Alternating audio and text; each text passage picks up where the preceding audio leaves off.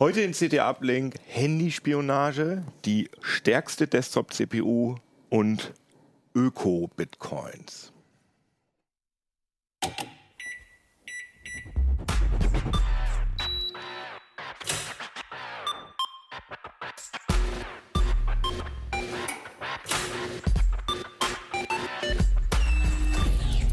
CT Uplink. Jo, herzlich willkommen hier bei CT Uplink. Wir haben so ein neues lustiges Heft produziert, diesmal in Rot. Und ähm, drei von den Themen, die hier vorne draufstehen, haben wir jetzt hier in der Sendung.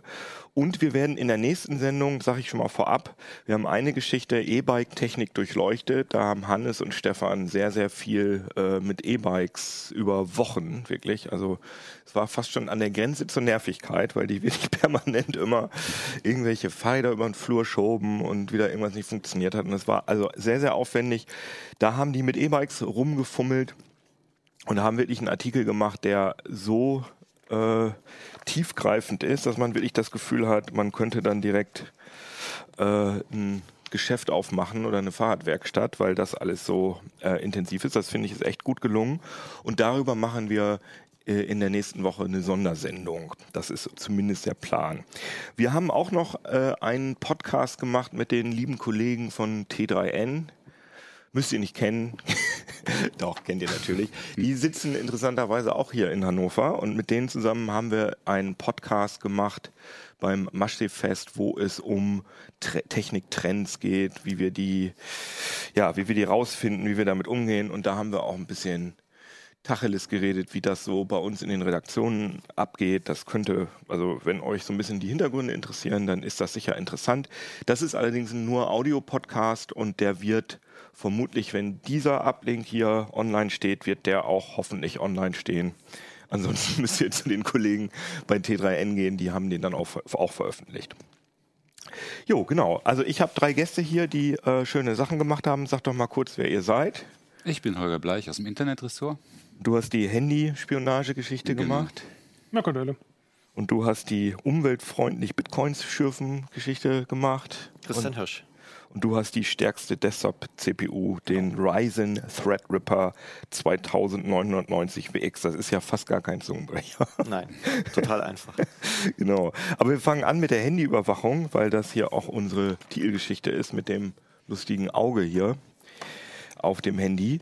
Holger, was hast du da jetzt genau spionagemäßig gemacht? Ich habe spionagemäßig nicht so viel gemacht. Also wir waren ja mehrere Kollegen, die Mhm. daran gearbeitet haben, Jürgen Schmidt insbesondere auch und äh, ein externer Autor, der sich Security-Experte ist und sich da sehr gut auskennt. Deswegen, wenn du jetzt ganz tiefe Fachfragen stellst, also ich habe das eher aus User-Sicht mir ein bisschen Ja, das angeschaut finde ich auch gut. Äh, und habe hier ein Android-Handy mal verwanzt Mhm. Und habe das mal angeguckt, wie das aussieht mit verschiedenen Trojaner-Toolsets, äh, mich selbst zu überwachen. Aha, auch ja, andere- du hast ja andere diesen, diesen schönen Einstiegsartikel geschrieben, deswegen Genau. hatten wir dich eingeladen, weil das finde ich auch, fand ich eigentlich am interessantesten. Dass Ich hatte mich damit vorher auch nicht so wahnsinnig viel beschäftigt und ich war echt ein bisschen geschockt, muss ich ehrlich sagen, was da alles geht. Also das fand ich echt krass. also du hast dir selbst so ein so ein Trojaner aufs, aufs genau, das ist gemacht. wohlgemerkt nicht meins, sondern Diensthandy. Also mein privates habe ich nicht verwandt. Das ist übrigens, mein, um da gleich einzusteigen, mein privates ist ein iPhone und ein iPhone zu verwanzen ist wesentlich schwerer bis fast unmöglich.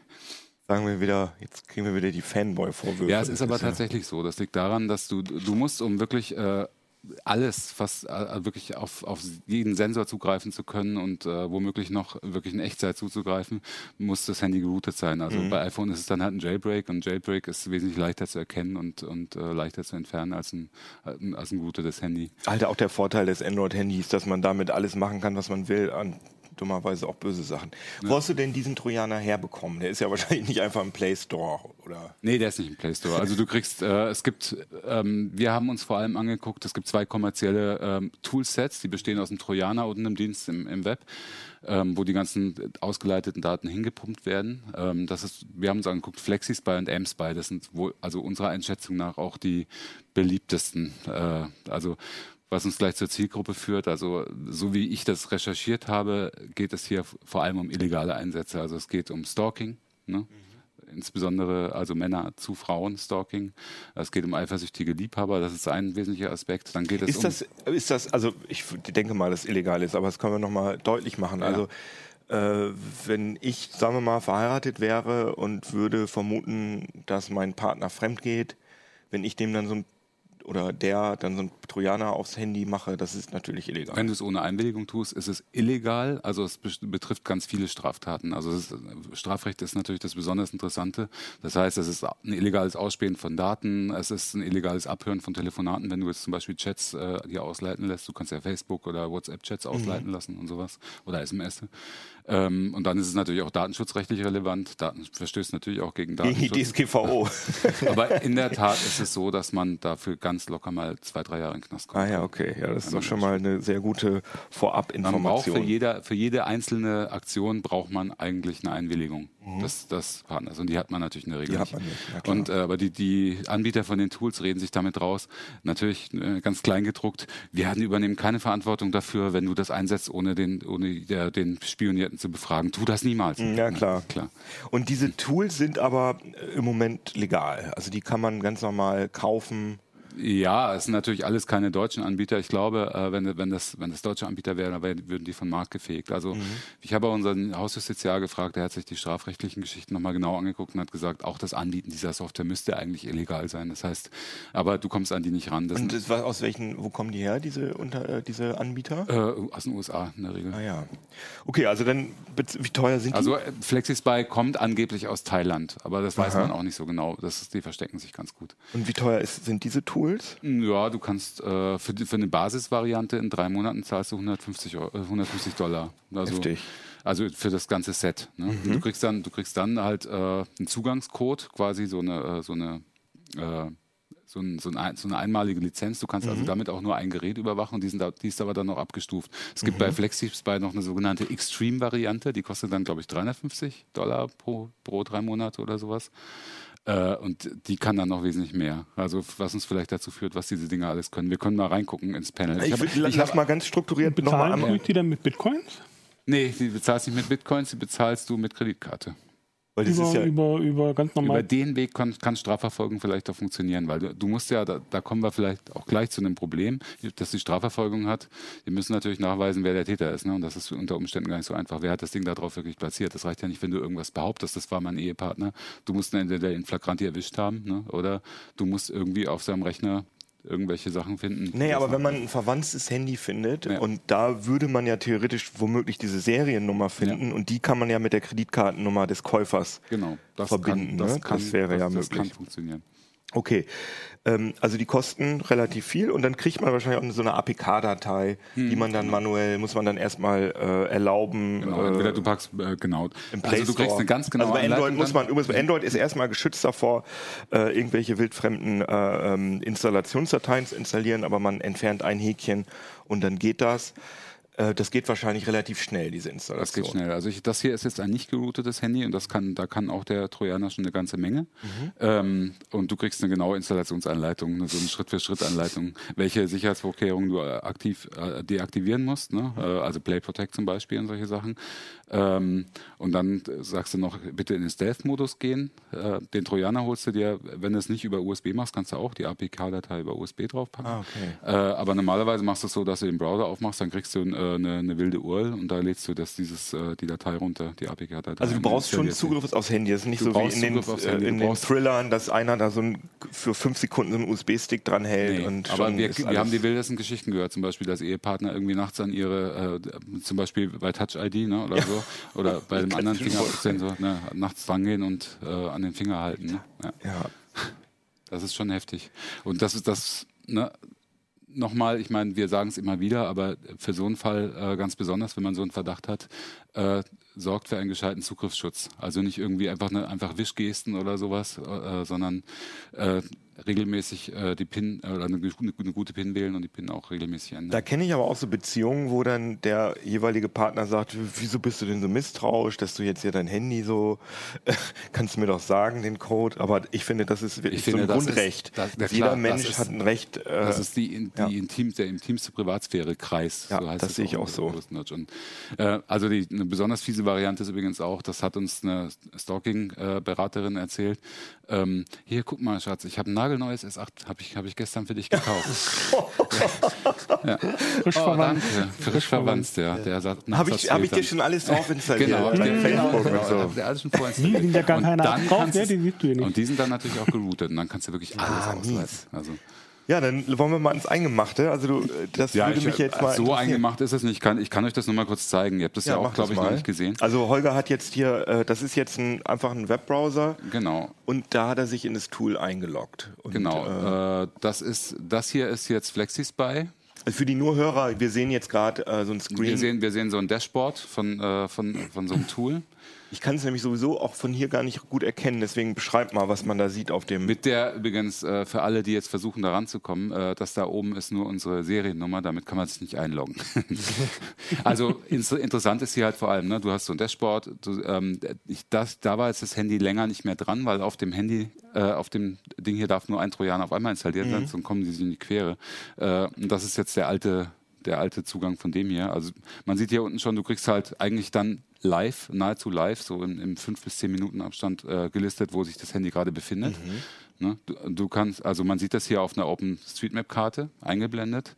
Äh, also die haben zum Beispiel Zugriff auf den GPS-Sensor. Ne? Ähm, und auf der linken Seite siehst du halt exemplarisch, was die alles können. Ne? Du hast hier, äh, du kannst die Anrufliste angucken. Ne? Ja, super. Hat er uns rausgeschmissen, warte. Äh, du kannst die Anrufliste angucken, du kannst natürlich die Kontaktliste angucken, du kannst die Fotos und die Videos angucken, die auf dem Handy sind, die werden dann auch Also nicht nur die, die in die Cloud geschickt werden, Nein, sondern auch wirklich die, die, die, die werden, aus, die werden vom Handy hochgeschickt. Vermeintlich ja. offline auf dem Handy sind. Genau. Äh, ich zeige das, zeig das mal hier beim anderen. Äh, da, da, ist er nämlich fast aktiv. Das ist aus wie Internet. Das ist, das ist jetzt M-Spy. Hier kann man das auch ganz gut sehen. Also wenn du jetzt zum Beispiel guckst, ne, äh, welche, welche, Fotos gerade auf dem Handy sind, das war natürlich ein relativ frisches Handy. Hier kannst du sehen, mhm. dass der Autor gerne Katzen fotografiert, seine eigenen. Das ist jetzt Zugriff aufs Handy. Ne? Krass. Ja. Äh, das, äh, natürlich die Standorte. Äh, hier, und da siehst du auch, dass sich diese Portale gleichen. Ne? Mhm. Also ne sei, guck, hier, guck, hier sind wir gerade, ne? Eine halbe, stimmt, eine halbe Mediengruppe. Und was sehr, sehr spannend ist, und deswegen wird das auch immer so verkauft als Kinderschutzsoftware. Das ist übrigens, könnte juristisch eine Ausnahme sein, das ist legal einzusetzen bei jungen Kindern, dass du sagst, äh, du möchtest wissen, wo deine Kinder gerade sein sind. Ne? Und du kannst hier ein Geofence einrichten, das kannst du auch in beiden, in, in, in beiden Tools machen. Das heißt, du kannst hier sagen, ich habe das jetzt mal Kinderkäfig genannt, du kannst sagen, das kind, wenn das Kind diesen Radius verlässt, kriegst du eine Nachricht, ne? mhm. kriegst du eine SMS geschickt. Ah, ja, ich habe okay. jetzt hier so einen Radius definiert, einfach. Hier ist das Internet so langsam. Das ist halt live. Na, und hier kannst du schon ansehen, was du alles gucken kannst. Sie sind sehr stolz darauf, dass sie auch, allerdings auch nur bei gerouteten Handys, kannst du sehen, du kannst dir Skype-Anrufe ausleiten lassen, WhatsApp, äh, ne? äh, Facebook, Viber, Tinder. Tinder ja. natürlich sehr spannend. Ja, ja. äh, WeChat, Telegram. Und ungeroutet. Also, also übrigens hier auch natürlich auch Freihaus gelieferten Keylogger. Ne? Äh, das wollte ich gerade fragen. Also, ja. also das heißt, ähm, diese WhatsApp-Funktion beim gerouteten Handy, da kann man wahrscheinlich auch noch sehen, welche welche Fotos und welche, äh, keine Ahnung, ja, Emojis da, wird, da genau, geschickt da werden. Die, werden die Chats komplett ausgeleitet. Und wenn du nur den Keylogger benutzt, dann siehst du ja auch, was die Leute tippen ja. in, Du weißt halt nur nicht genau. Der Keylogger funktioniert übrigens so einfach so, weil, und äh, ich glaube, deswegen funktioniert es auch nicht immer gut. Also die ersetzen einfach die Android-Tastatur durch ihre eigene, die dann, die dann alles Genauso aussieht wahrscheinlich, ne? Ja, die sieht sehr ähnlich aus, aber man kann das schon erkennen. Also auch da sollte man aufpassen. Mhm.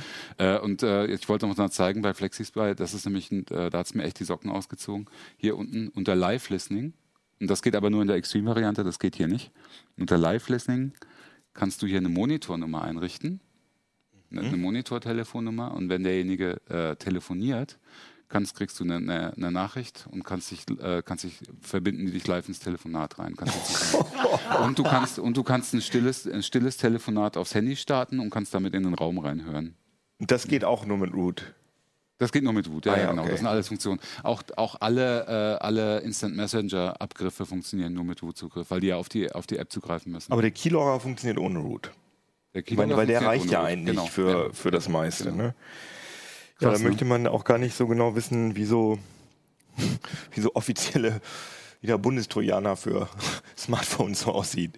Ist wahrscheinlich ganz Ä ähnlich. Ja, es ist ziemlich ähnlich. Naja, also gut.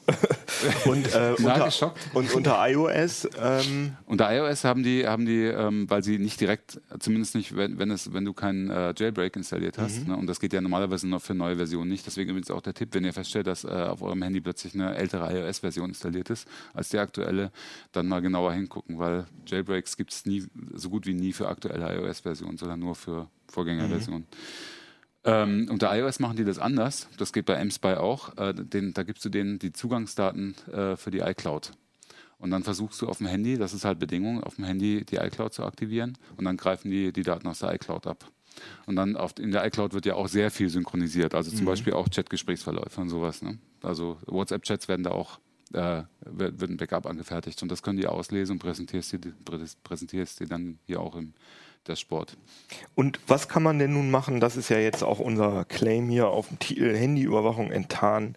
Wie merke ich das? Also wie kann ich überprüfen, ob mein Handy jetzt womöglich Also, also man muss natürlich, ich, das hat größtenteils unser Autor gemacht, deswegen ich Fein kenne ist, ich kenn mhm. auch nur die, die Geschichten. Ich kann das jetzt mal, äh, wenn wir in die Detailkamera gehen, kann ich jetzt das hier mal zeigen. Das ist natürlich jetzt nicht geroutet und deswegen, ja, geht das.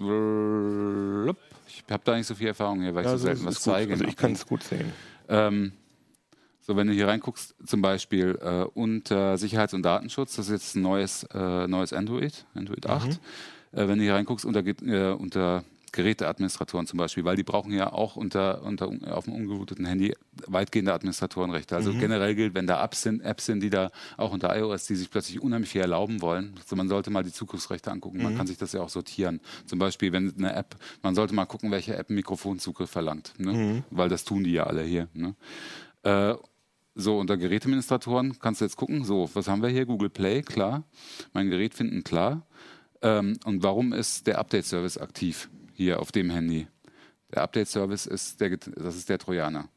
Ah, der heißt Der, Update der nennt sich selber das Update klingt Service. schön. Genau, es klingt schön, interner Update Service. Ne? Ähm, und der hat sich hier selber aktiviert. Mhm. Und den findest du dann natürlich auch in der, in der App-Liste. Und wenn man solche komischen Unbe Begriffe hat, mit denen man nichts anfangen kann, dann lieber und, und dann sollte man, man sollte mal die App-Liste einfach durchgucken, gucken, was das, äh, was die sich erlauben. Und wenn die sich plötzlich, so wie das Ding hier, total viel erlauben, dann lieber mal runterschmeißen und gucken, was passiert.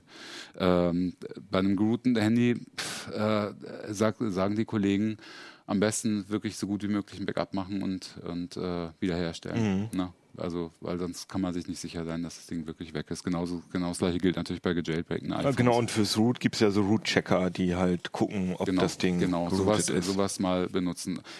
Und natürlich, diese Dinger transportieren ja den ganzen Datenverkehr raus. Wenn man also, und äh, verbrauchen übrigens auch unheimlich viel Akku, ne? Mhm. genau aus dem Grund, weil sie, ne, weil sie unheimlich viel Zugriff haben. Äh, deswegen sollte man erstmal gucken, wenn da plötzlich irgendwas ist, was total viel Akku verbraucht. Und wenn ja, das macht Android aber auch so mal ganz gerne. Ja, ja, es sind natürlich auch andere Apps, die da zuständig ja. sind, klar. Ähm, aber als zweites natürlich, wenn plötzlich viel Traffic entsteht, den man sich nicht er- erklären kann. Ne? Weil die, die nutzen natürlich auch deine Mobilfunkverbindung, Mhm. genauso wie, wie WLAN. Dann, auch dann sollte man mal gucken, ist da irgendwas, was da, was, was nicht stimmt, was da nicht sein soll. Ne? Und wenn, wenn man dann das gefunden hat, ist natürlich die große Frage, was, wie, was tut man? Ne? Also das ist auch was, was uns, was mir die Stalking-Experten erzählt hat. Ähm, es gibt unheimlich wenig Strafanzeigen, kaum. Das, wir haben auch bei LKAs nachgefragt, die haben das Gleiche gesagt, es gibt kaum Strafanzeigen. Das heißt aber nicht, dass nichts passiert, sondern es gibt eine unheimlich hohe Dunkelziffer vermutlich. Weil natürlich, wenn, äh, wenn man das merkt, wenn man das mitkriegt, will man, man dann wirklich, will man dann wirklich mit dem Handy, will man dann Handy, sein Handy so wie es ist, weil es muss ja in dem Zustand bleiben, zum, zum LKA bringen und dann erstmal forensisch untersuchen lassen. Ne? Also, oder will man es, oder regelt man es dann doch irgendwie privat? Ne? Oder geht dann vielleicht zu einer Stalking-Beratungsstelle oder so. Also Leute, schön euer Handy absichern. Ja, also wie gesagt, ich fand es sehr gruselig. Also zu den Fallzahlen nochmal. Ähm, äh, es gab dankenswerterweise, äh, finde ich, einen sehr tollen Artikel von, äh, von Weiß, Motherboard. Äh, die haben im letzten Jahr von Flexis bei äh, die Nutzerdatenbank geleakt, zugespielt bekommen Oha. und haben sich, die hatten sich die Mühe gemacht, äh, ganz viele von den deutschen, von den deutsch klingenden Kunden da anzuschreiben und haben da einen Erfahrungsbericht geschrieben. Die, die haben dann auch erzählt, was sie so gemacht haben. Aber die haben zumindest gesagt, äh, also waren größtenteils wirklich Die haben das dann auch zugegeben, die Leute. ja, ja. Und da- die haben sie auch unser Pseudonym zitiert. Es war total krass. Und was soll ich die so machen? soll ich meine Familie erschießen? Ich reiche einfach morgen die Scheidung ein, bei dem, was ich da alles gefunden habe auf dem Handy von meiner Frau und so. Solche, solche Also ich Sachen. glaub, man Aber findet kaum, bei Unrechts, jedem- kaum Unrechtsbewusstsein. Ja. Aber interessant war halt, es waren auf jeden Fall über 1000 allein bei FlexiSpy in Deutschland. Und das heißt, ne, wenn du überlegst, wie viele Tools es gibt, und es gibt noch OmniRed und sowas, es gibt halt viele von diesen Remote Administration Toolkits. Ähm, da kannst du schon davon ausgehen, dass es wahrscheinlich in den fünfstelligen Bereich geht von, von Deliktfällen pro Jahr. Ja. Und das ist schon krass. Also es ist kein Problem, was nicht existiert zumindest. Jetzt werden uns sicher Leute vorwerfen, dass wir jetzt Werbung dafür gemacht haben. Aber Ja, ich ich- finde das äh, Aufklären darüber äh, durchaus wichtiger. Ja, also ein wesentlicher Grund, wirklich dieses CT zu kaufen, weil wir äh, sehr umfangreich beraten, was passiert, wenn man den Verdacht hat und wie man, äh, wie man am besten mit einer Checkliste, wie man vorgeht, äh, um das Ding sicher wieder runterzukriegen. ja, Und sind vielleicht auch irgendwie noch Nachweise zu liefern. sehr interessante Artikel auf jeden Fall. Auf wie viele Seiten? Seite 76 bis irgendwie 92 oder so. Wenn Also wir, viel, wenn wir viele über Seiten. solche Machenschaften berichten, geraten wir immer in Gefahr dafür, dass uns Leute sagen, äh, ihr betreibt Werbung dafür, aber man kann das Problem ja auch nicht in den Tisch kehren. Nee, Ne? absolut nicht. Vor allem, weil es ist ja, es ist ja in der Welt und da Ja. finde ich es irgendwie wichtiger, äh, die potenziellen Opfer zu aufzuklären. Und unsere Leser und Zuschauer sind ja auch oft Multiplikatoren, die dann im Bekanntenkreis mal auch, sagen können. das war auch ein bisschen der Hintergedanke gerade von Jürgen, als er das Thema angegangen ist, zu sagen, Jürgen ist unser Chefredakteur. Achso, Jürgen Nee, Schmidt. Jürgen, ah, Jürgen genau, Schmidt, genau. Kollege. Äh, zu sagen, ähm, eigentlich wir, unsere, wir müssen unsere Leser dazu bringen, dass oder dazu befähigen, dass sie auch im Umfeld ne, äh, ein Ansprechpartner werden können für Leute, die vielleicht Hilfe suchen. Oder Auf so. jeden Fall, Ja. klar. Also das heißt wirklich, sein Handy so gut es geht abzusichern und äh, möglichst schlafen immer nur mit so Handschuhen, damit man die Fingerabdrücke nicht ab. Nein, Quatsch. Ja, interessant. Ähm, ein bisschen technischer, ein bisschen Oh, ja. nerd, ja, wohl nerdig, weiß ich gar nicht so genau. Macht den zu hier. Ne? Ich kriege sowieso keinen Übergang hin, ist ja auch egal. Äh, aber Christian, du hast die stärkste Desktop-CPU. Das ist natürlich eine schöne Zeile. Ja. Ähm, die ersten Benchmarks vom Kernmonster. Ja. Krümelmonster, nicht äh, das Kernmonster. Äh, der Threadripper von, von AMD. Der hat jetzt zum, ich glaube zum zweiten Mal hat er jetzt Intel entthront. Ich kann Genau, mich daran also erinnern. letztes Jahr gab es ja die erste Generation von Threadripper, die auch sehr unerwartet auch für uns kam, für Intel auch unerwartet, mit bis zu 16 Kernen und ein Jahr ist vergangen und AMD, also die Prozessorhersteller haben immer so einen Jahreszyklus. Und jetzt haben sie sich gedacht, machen wir mal 32 statt 16 Kerne, also haben wir das verdoppelt und, Und das sind echte 32 Kerne? sind echte also 32 kein Kerne. Hyperthread, keine... Nein, keine das kommt noch oben drauf. Also die haben auch noch dieses simultaneous Mul- Multithreading, SMT, und dann, dann hast du halt 64 Threads. Das führt dann dazu, dass du zum Beispiel im Windows Task Manager nicht mehr diese Verlaufsgrafen hast, sondern nur noch so Prozentzahlen, weil das sonst nicht hinpasst. Mal, ich kann den ja mal in die Detailkamera legen. Ja, genau, Hier, leg den nochmal. Deswegen bleibt er da. Ich habe den gerade auch schon mal in der Hand gehabt. Wir sehen Der jetzt gerade den Ryzen. Der ist Was schwer. der? Christian da sagt, du schwer das? wie ein glaube so Smartphone. 130 Gramm, 150 Gramm, irgend sowas in der Dreher. Wir hatten den mal gewogen, ich habe den Wert wieder vergessen, aber Und äh, also ich habe bisher nur immer, ja, die Prozessoren, die ich so in der Hand gehabt habe, die waren deutlich leichter. Ja. Warum, warum ist das Ding denn so schwer? Na, das ist der Heatspreader, das ist diese Metallkappe, die hier oben drauf ist und äh, die besteht aus Kupfer Ah, und für die Wärmeübertragung und deshalb ist das Ding auch schwer. Okay. Aber äh, stärkster Prozessor bedeutet, dass er auch Desktop-Prozessor. Desktop-Prozessor. Einschränken. dass Äh, er aber auch die äh, äh, High-End Intels wieder in bestimmten Ja. Benchmarks vom in, Thron in schmeißt. vielen bis den meisten Benchmarks äh, hängt er den 18-Kerner von Intel, der letztes Jahr, Ende letzten Jahres rauskam, deutlich ab. Okay, mit wie viel ist der jetzt? Also das ist jetzt der, wie heißt das Ding? Der 2009. offizielle Name ist Ryzen Threadripper 2990 WX. Ah ja, und der das ist- 2950X ist die kleinere Das Variante? ist der 16-Kerner. Das ist quasi, Ah, ja. also man muss das ein bisschen aufklamüsern und zwar äh, letztes Jahr gab es halt den Threadripper 1950X und 1920X, das war 16 und 12 Kerner, dann gab es auch noch einen 8 Kerner, der hat sich aber nicht so richtig durchgesetzt. Und die sind für High-End Desktop-Nutzer, also zu Hause, für Leute, die halt A, viel Geld haben, aber auch viel Leistung möchten, die ein Spiel spielen möchten, im Hintergrund ein Video codieren wollen. Ne? Und noch ein paar Oder Bitcoin. eben Auch schon auch mal Ja, wie gesagt, äh, Was man halt so äh, macht, Gibt es ja, halt ne? so macht. Ja, also für Leute, die halt schon wissen, dass sie richtig Power-Nutzer Ja. sind. Ne? Mhm. Und jetzt neu sind die WX-Modelle. Das ist halt der, der, das, das Top-Modell, der 2990 WX. Mhm. Dann wird es später auch noch den 2970 WX geben mit äh, 24 Kernen. Der kommt aber erst im Oktober. Und da sieht man, dass da ein W zusätzlich hinzugekommen ist und das steht für Workstation. Damit wollen sie halt explizit ah. Äh, Profinutzer ansprechen, die das beruflich quasi einsetzen, solche Prozessoren, die dann halt wirklich irgendwelche äh, Animationen rendern oder irgendwelche großen Softwareprojekte kompilieren. Ja, aber das kann der doch auch, oder? Nicht? Ja. Der ist ja nicht W, ne? Doch, das ist der WX. Ah, das ist der, das ist der 32 Kerne. Die anderen können das auch, aber okay. der ist dann halt eben, wenn man eine Software hat, die halt 32 Kerne oder 64 Threads ausnutzen kann, auch doppelt, fast doppelt so schnell wie ein 16 Kerner. Ne? Das ist halt für Profi-Anwendungen. Weißt du, welche Software das kann? Ja, also zum Beispiel Cinema 4D oder ja, Blender. Okay. Also die gibt, wir haben das ja getestet. Ne? Also es gibt mhm. Software, die kann das. Mhm. Das ist aber, wie gesagt, eine, eine kleine Nische. Und es muss sich natürlich auch rentieren. Ne? Also wenn ich jetzt zu Hause normal meinen Desktop-PC habe, kann man sich ja mal den Taskmanager angucken. Wenn man so zum Beispiel bei unserem Job, dann wird er mal ab und zu mal so auf 5 bis 10 Prozent CPU-Last hochkommen, wenn man mal irgendwie ein Video anschaut oder so oder mhm. mal irgendwie eine Datei speichert, aber die meiste Zeit macht das Ding einfach gar nichts. Mhm. Ne? Und dafür ist das Ding einfach sinnlos überdimensioniert. Ähm,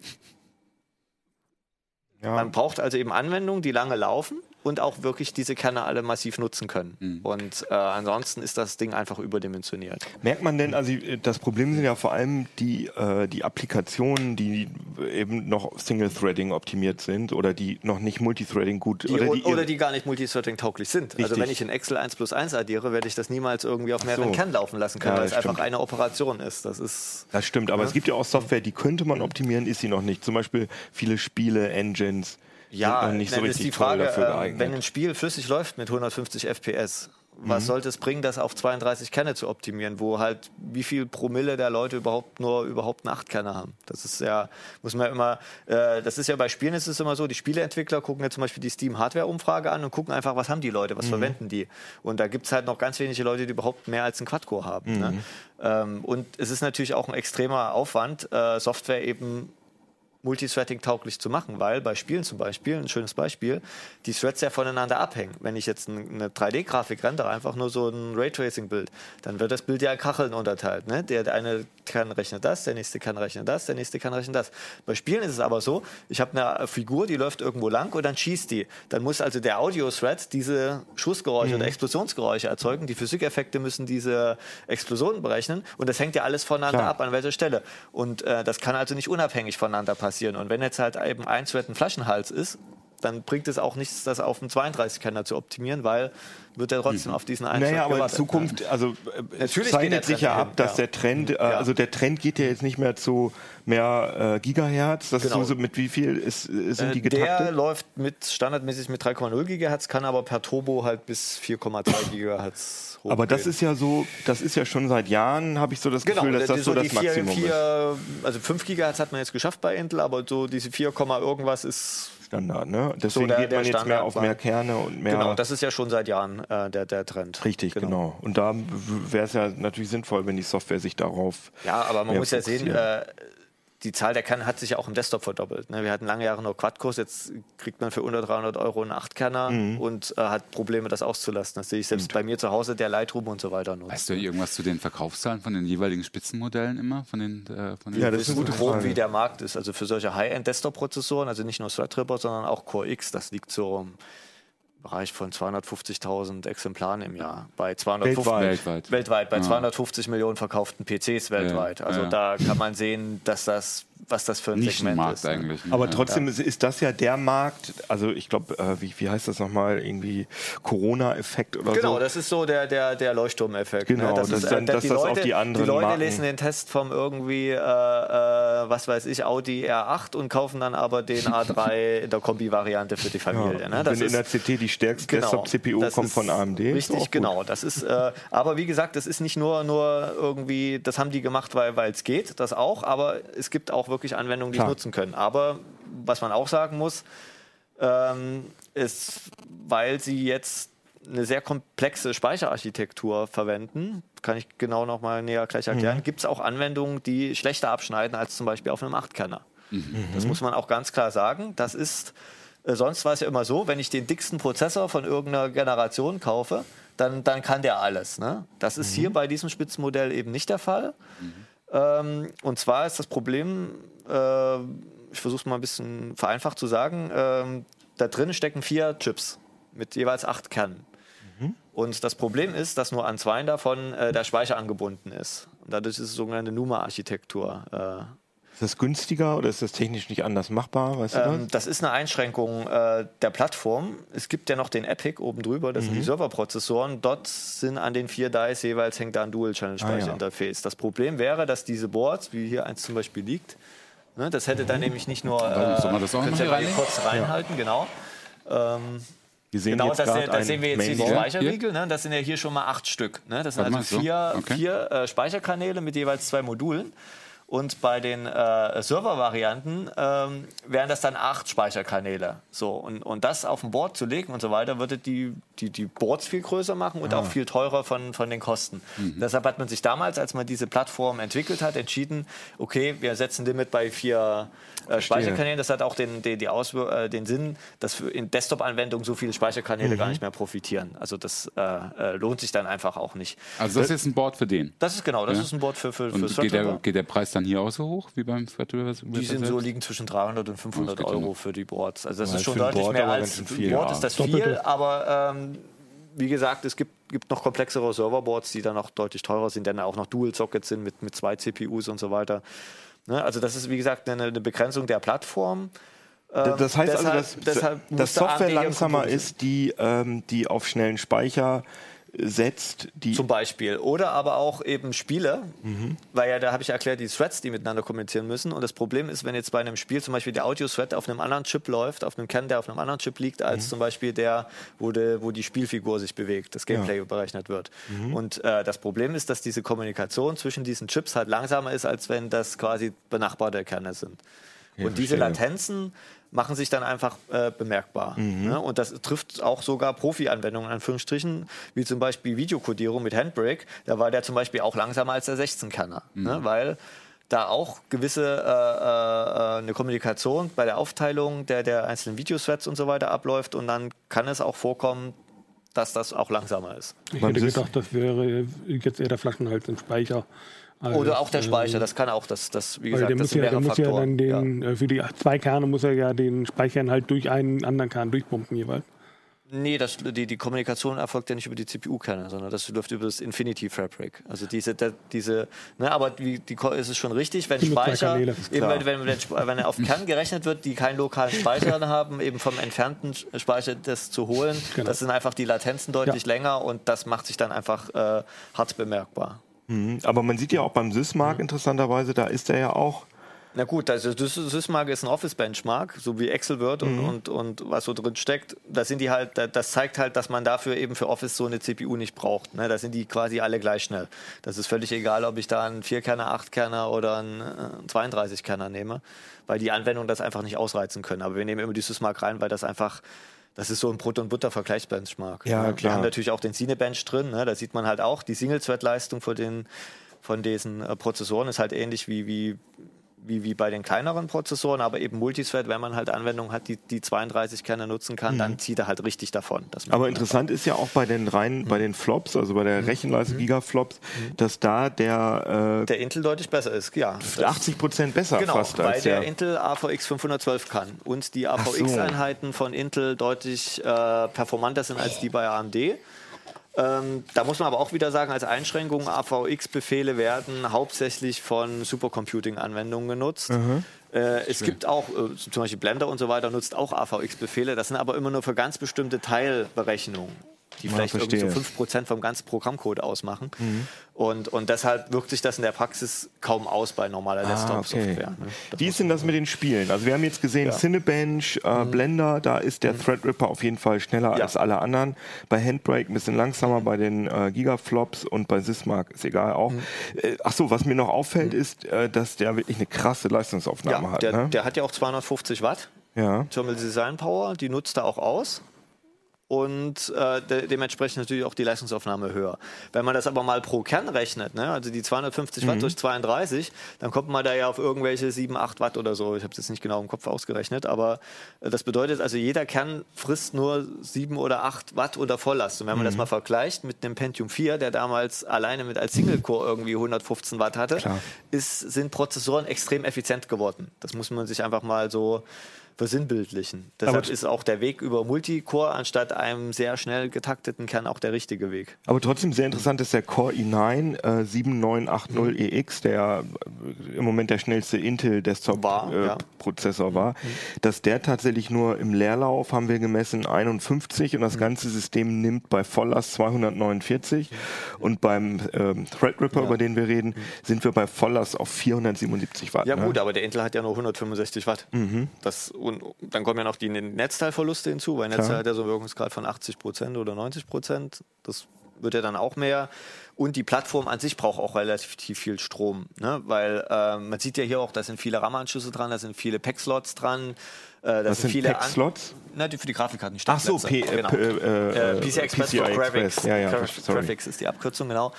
Ähm, deshalb sind die, nicht- diese Plattformen nicht auf Energiesparen optimiert, Mhm. sondern die sind halt eben auf Leistung optimiert. Deshalb brauchen die auch eben deutlich mehr als ein Desktop-System, ein kleineres, was man halt äh, standardmäßig kennt. Aber ganz kurz nochmal, wenn ich jetzt ein Gamer bin und die aktuellen Spiele äh, zocken will, äh, bin ich dann da mit dem Threadripper gut bedient oder wäre das Nicht dann mit besser? dem 32-Kerner, mit dem 16-Kerner, der ist okay, da Mhm. Äh, laufen die meisten Spiele problemlos, äh, auch ohne große Einbrüche im Vergleich zu, zu äh, kleineren CPUs. Mhm. Ist natürlich die Frage, ob man, wie gesagt, also wenn ich jetzt einen Gaming-PC nur einen- für Gaming normalen Standard-PC kaufe, würde ich sagen, nimm dir einen 8-Kerner, reicht dicker aus. Mhm. Vielleicht auch sogar einen 6-Kerner nur. Ja. Also das ist wirklich, wie gesagt, für Leute, die neben ihrem Spielen auch Programme nutzen, die wirklich von mehr als 8 Kern profitieren. Ansonsten ist es wirklich sinnlos, diese Prozessoren sich zu kaufen. Aber weil du gerade gesagt hast, es arbeiten problemlos, gibt es dann auch äh, Software, die äh, da abstürzt oder was? Es oder gibt wie? ältere Spiele, die Probleme haben, wenn sie eine CPU entdecken, die plötzlich so viele Kerne hat. Ah, okay. Ja, Also da gibt es, äh, wir haben das jetzt, äh, uns, uns ist da noch nichts aufgefallen, weil wir jetzt natürlich immer mit aktuellen Spielen benchen, Mhm. aber es gibt da Hinweise auch von AMD, die sagen, da gibt es dann auch so Kompatibilitätsmodus, wo man dann halt zum Beispiel bei dem Prozessor kann man ja auch den, den Threadripper eben äh, drei der vier Dice abschalten, dann hat man halt nur noch einen 8-Kerner. Ähm, dann gibt es die Probleme nicht mehr so. Man kann auch das, das, das SMT, also das, was bei Intel Hypersolting heißt, abschalten.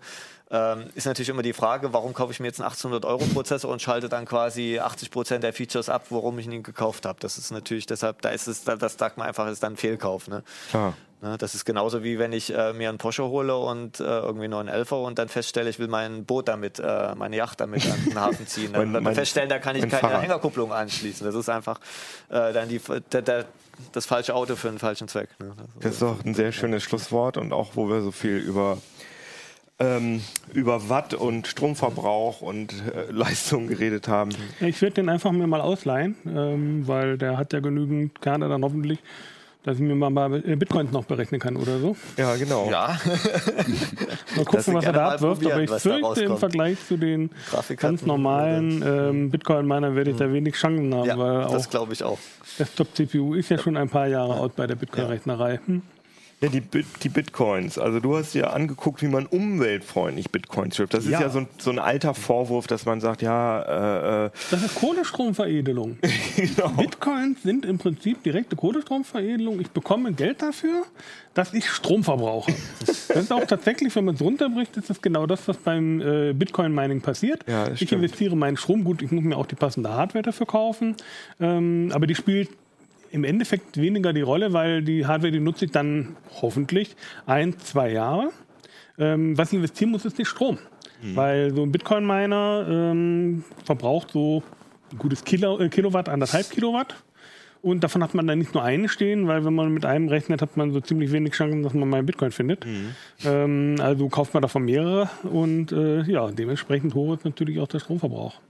Und wie geht das jetzt umweltfreundlich? Es geht umweltfreundlich natürlich, indem ich meinen Strom umweltfreundlich besorge. Ah, Die, der größte Teil der Bitcoin-Miner steht ja nach wie vor in China. Ähm, ist dort Atomkraftwerke? Äh, Kohle? Nee, nee, Kohle.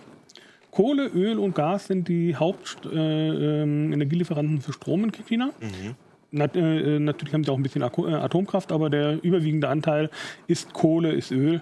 Ähm, und dazu werden die Strompreise zum Teil noch massiv subventioniert, insbesondere in einigen Regionen, wo sich dann eben auch die Bitcoin-Miner hinziehen, ähm, weil Strom ist deren äh, ähm, Betriebsstoff ja, und Betriebsstoff. insofern je billiger der Strom, desto höher die Gewinne. Ähm, deswegen hat auch äh, China den Ausstieg aus dem Bitcoin angekündigt Anfang des Jahres, weil man gesagt hat, ähm, unsere Strominfrastruktur, unsere äh, Leitungsinfrastruktur wird überlastet von den Bitcoin-Minern.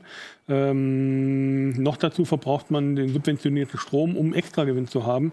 Das ähm, ist für uns nicht tragbar, also machen wir mal Schluss. Aber wie, wie kann China da aussteigen? Ich mein äh, indem China das Bitcoin-Mining einfach verbietet. Und ähm, nach und nach werden die Bitcoin-Mining-Farmen äh, aus dem Land äh, ausgeschlossen. Das heißt, die müssen ihren Betrieb aufgeben und müssen einen neuen Standort suchen und sehen, wo sie unterkommen. Und enttarnt werden sie durch immens hohen Stromverbrauch, dass dann einfach mal die Polizei genau. vor der Tür steht und sagt, äh, wenn es illegale Anlagen sind, es gibt auch legale Anlagen, also die auch durchaus gemeldet sind und ähm, ganz offiziell dort betreiben, denen wird dann halt gesagt, so, äh, ihr Lieben, ähm, Schluss ist zum äh, so und so vielten und bis dahin könnt ihr noch weitermachen und dann sucht ihr euch einen neuen Standort und Wiedersehen. Aber ich muss ja in Deutschland auch meine Bitcoin-Farm nicht melden, sondern ich. Äh, nein, in Deutschland äh, betreibt man eigentlich keine Bitcoin-Farmen, weil der Strom viel, viel, viel zu teuer ist. Ähm, Im Vergleich, in China zahlt man für die Kilowattstunde so anderthalb bis zwei Cent. Mhm.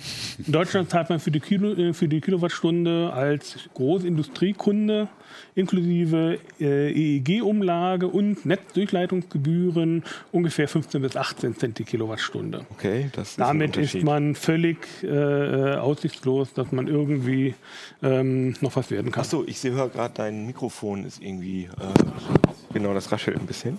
Rede ich mal etwas höher? Ja, alles gut. Besser so. Das heißt, in Deutschland habe ich überhaupt gar keine Chance, Bitcoins äh, vernünftig zu meinen.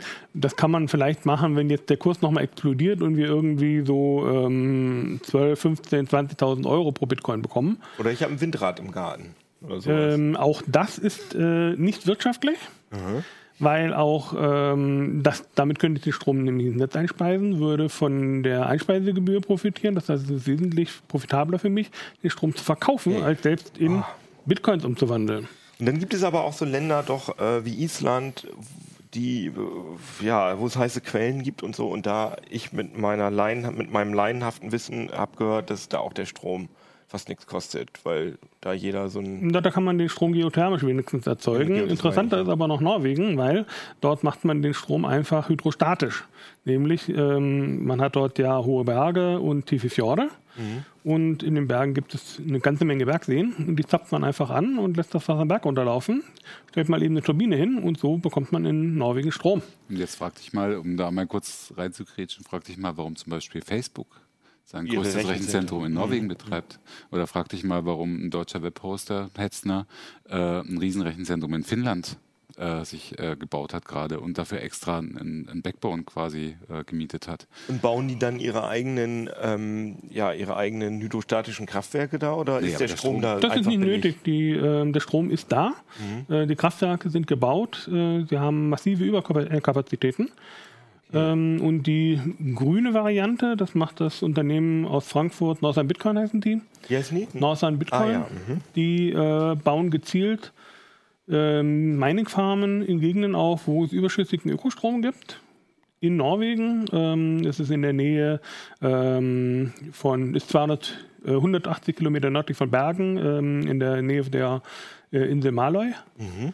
Dort äh, sind sie in ein altes äh, Bergwerk gegangen und haben dort einfach ein paar Seekontainer aufgestellt mit äh, ihren Bitcoin-Minern mhm. und bekommen den Strom direkt von den Wasserkraftwerken, die umliegen und haben somit äh, kompletten Ökostrom. Norwegen hat sowieso einen Energiemix von 95% Wasserkraft ähm, und 4% Windkraft.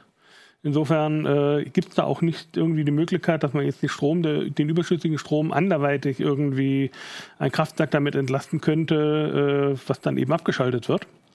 Das heißt, die Energie, die äh, von den Bitcoin-Minern da verwendet wird in Norwegen, die würde sonst einfach verpuffen. Nee, das nicht. Man würde einfach das Wasser nicht durch die Turbine laufen lassen, sondern so. einfach so an der Turbine vorbei den Berg runterlaufen lassen. Das ist, der, das ist der ganze Unterschied. Deswegen ist das auch so interessant, dann dorthin zu gehen und diese äh, überschüssige Wasserkraft zu verbrauchen. Mhm. Hinzu kommt, ähm, in Norwegen gibt es selten Hitzerekorde, außer wenn ich da war, dann ist es auch mal 30 Grad in Norwegen, aber im Allgemeinen ist es das nicht und in der Mine ist es das auch nicht, weswegen man eben weniger äh, Schwierigkeiten hat zu kühlen. In der Mine ist die Leftal-Mine, das ist eine äh, ehemalige Olivin-Mine, eine Mineralmine. Warst du selbst da? Da war ich selbst Ah, da, cool. habe mir das selber angeguckt. Und die arbeiten zum Beispiel für die Kühlung komplett mit dem Fjordwasser. Der Mhm. Fjord wird aus vier Gletschern gespeist. Und äh, das Gletscherwasser, was da an der Mine vorbeifließt, wird einfach, wurde einmal einfach angesaugt. Die Mine liegt tiefer als, die, als der Fjord. Dementsprechend drückt der hydrostatische Druck das Wasser selbst rein, sodass man eigentlich äh, keine oder nur kaum Pumpenleistung braucht, weil man im Prinzip nur noch die Reibungsverluste in den, in den Wärmetauschern und in den Röhren äh, überwinden muss. Gut, intern braucht man für die Wasserumwälzung, weil das ist ja ähm, Salzwasser, äh, intern braucht man für den Süßwasserkreislauf braucht man noch Pumpen, aber das war's dann auch schon. Das, was man in Deutschland hat, dass man dann auf den ähm, Dächern von den Rechenzentren riesige Kühltürme errichten muss, beziehungsweise Klimaanlagen einbauen muss, hat man in Norwegen nicht. Wir haben also einmal den Vorteil, dass wir billigen Strom haben aus überschüssiger Ökokraft.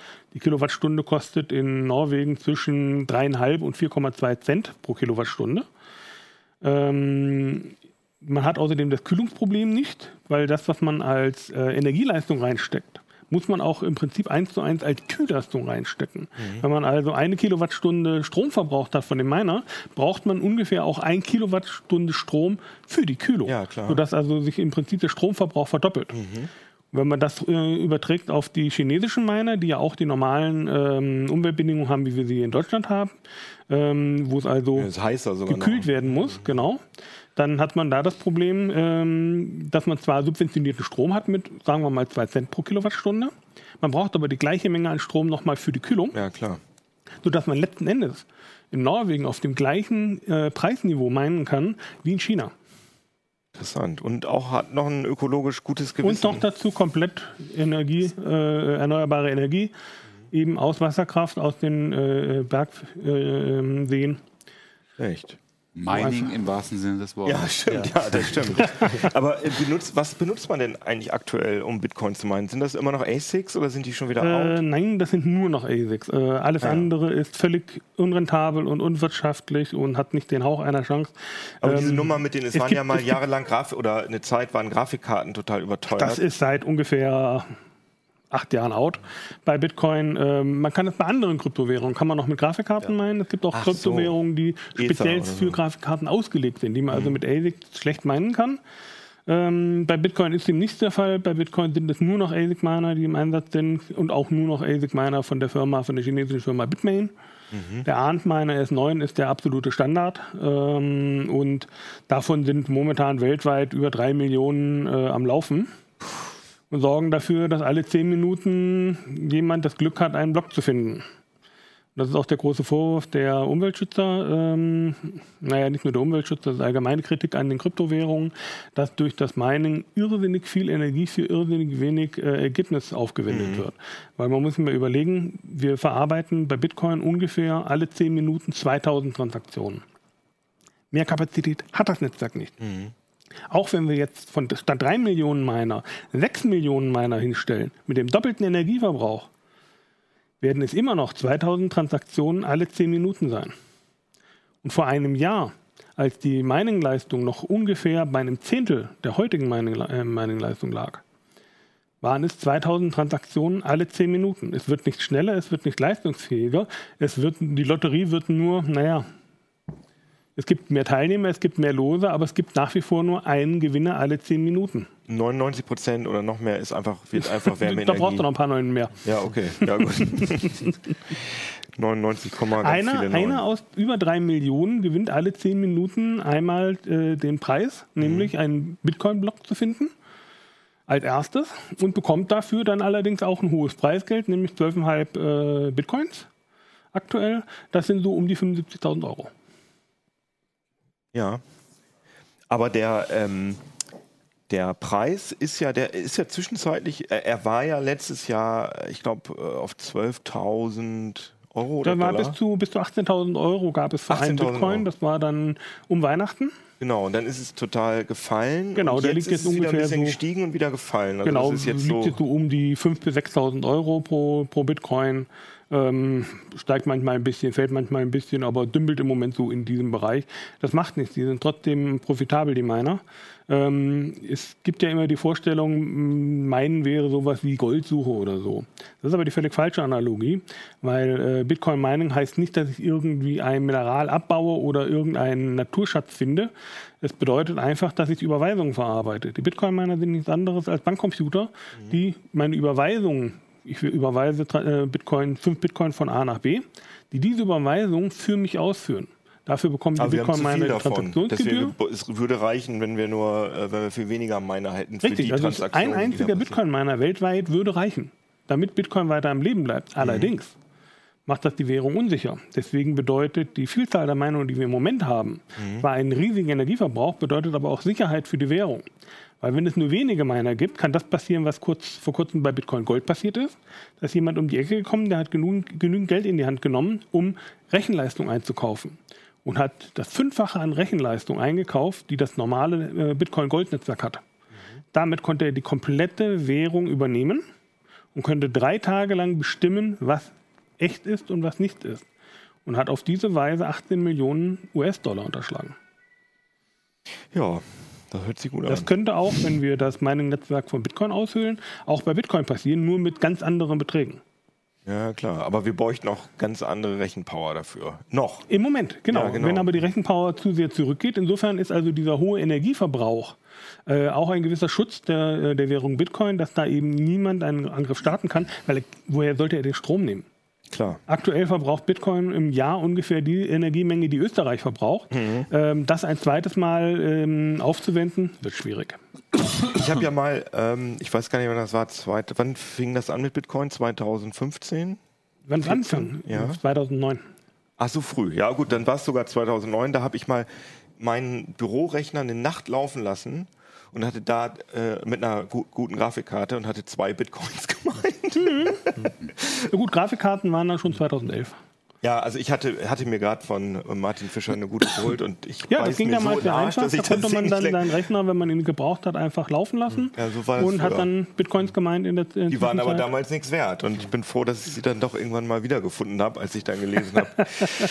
und habe mir da dann irgendwie Kaffee und so von gekauft, weil ich irgendwie so diese Pay-App hatte. Ne? Ich weiß nicht, ob du das Ding ja. kennst. Und da konnte man Hannover an vielen und ich habe diese zwei Bitcoins halt für Bier Bitcoins und Kaffee ausgegeben. Ei, ei, nein, nein, ich habe nicht alles, aber Trotzdem hätte ich es besser behalten sollen. Ich habe auch immer noch einen. Soll ich den behalten oder nicht, Mirko? Behalten. Okay. Im Moment verkaufen wäre Unfug. Okay, Hodel.